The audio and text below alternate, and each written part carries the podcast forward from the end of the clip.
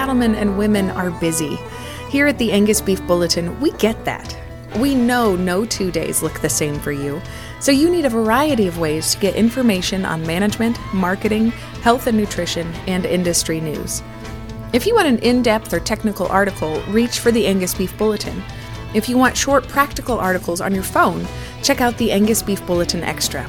If you want to listen to conversations with experts, we're excited to announce our new podcast, Angus at Work.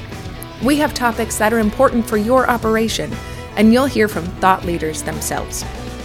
We're launching Angus at Work March 2nd, anywhere you like to subscribe to podcasts. So join us and let's get to work, shall we?